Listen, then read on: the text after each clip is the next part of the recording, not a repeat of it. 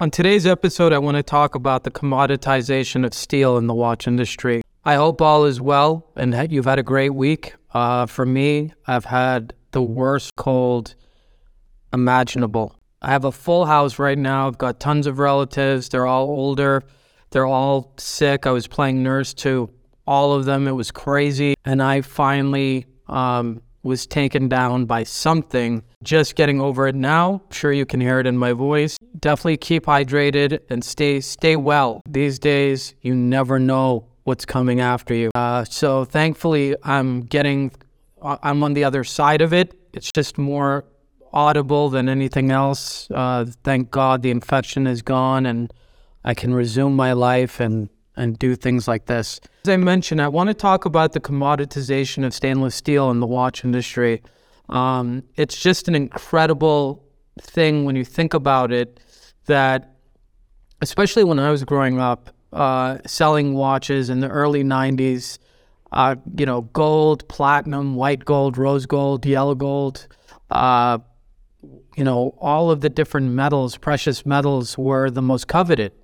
Um, and there there were premiums on those, um, obviously because they have a value, and then obviously the watch industries at, you know, their they they want to take their uh, their full advantage of that fact, and so they charge their premiums on top of that. Um, I'm sure if you were to actually weigh the gold content of what you're actually getting, it's nowhere near what they charge. But hey, that's uh, welcome to the watch world. Um, so, but in the last, I'd say, 15 years, really, it's and and we have Rolex to thank for this. Um, they have made stainless steel their most desirable, their most collectible, um, because it's an accessible metal, and it's a metal that is. It looks like it looks like white gold. It looks like platinum, um, and you know it's wearable and it's also their least expensive thing to manufacture. Most brands um, make stainless steel for utilitarian everyday watches, and uh, there's nothing new about that. But to make it more desirable than a precious metal, that's to me says everything. Um, now, it's one thing that Rolex started doing it with their, you know, sports line, the Submariners, the Daytonas, their GMT Masters.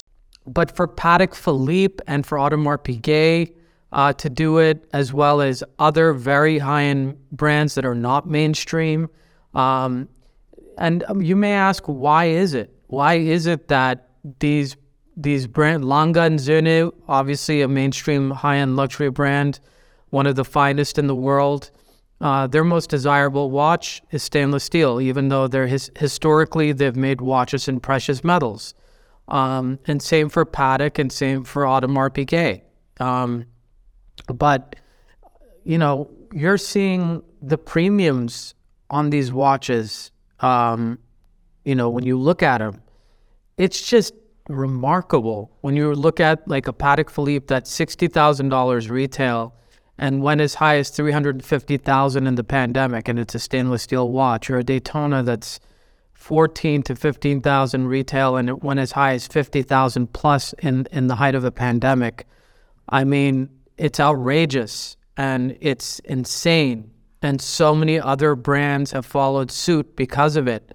Um, to make an, an everyday metal that's the most inexpensive to manufacture and produce and work with has become the most collectible, sought after, and hard to get. So, um, it baffles me every time. And obviously, there are other alloys that you know other brands use, whether it be titanium or carbon fiber or bronze or um, ceramic or a mixture of alloys, tantalum. You know, there's so many different forged carbon. I mean, there's so many different uh, alloys that are available that are that the watch companies use today. But when you think about it, um, stainless steel has been around for a very long time. Um, it's something that they've used for a very long time, also to make, you know, it more of an accessible metal to the general public. But even that is no longer accessible to the general public or easy to get, especially amongst the most desirable mainstream luxury watch brands, and now you know the independent watch brands. Um, you know whether it be Laurent Ferrier, H. Moser.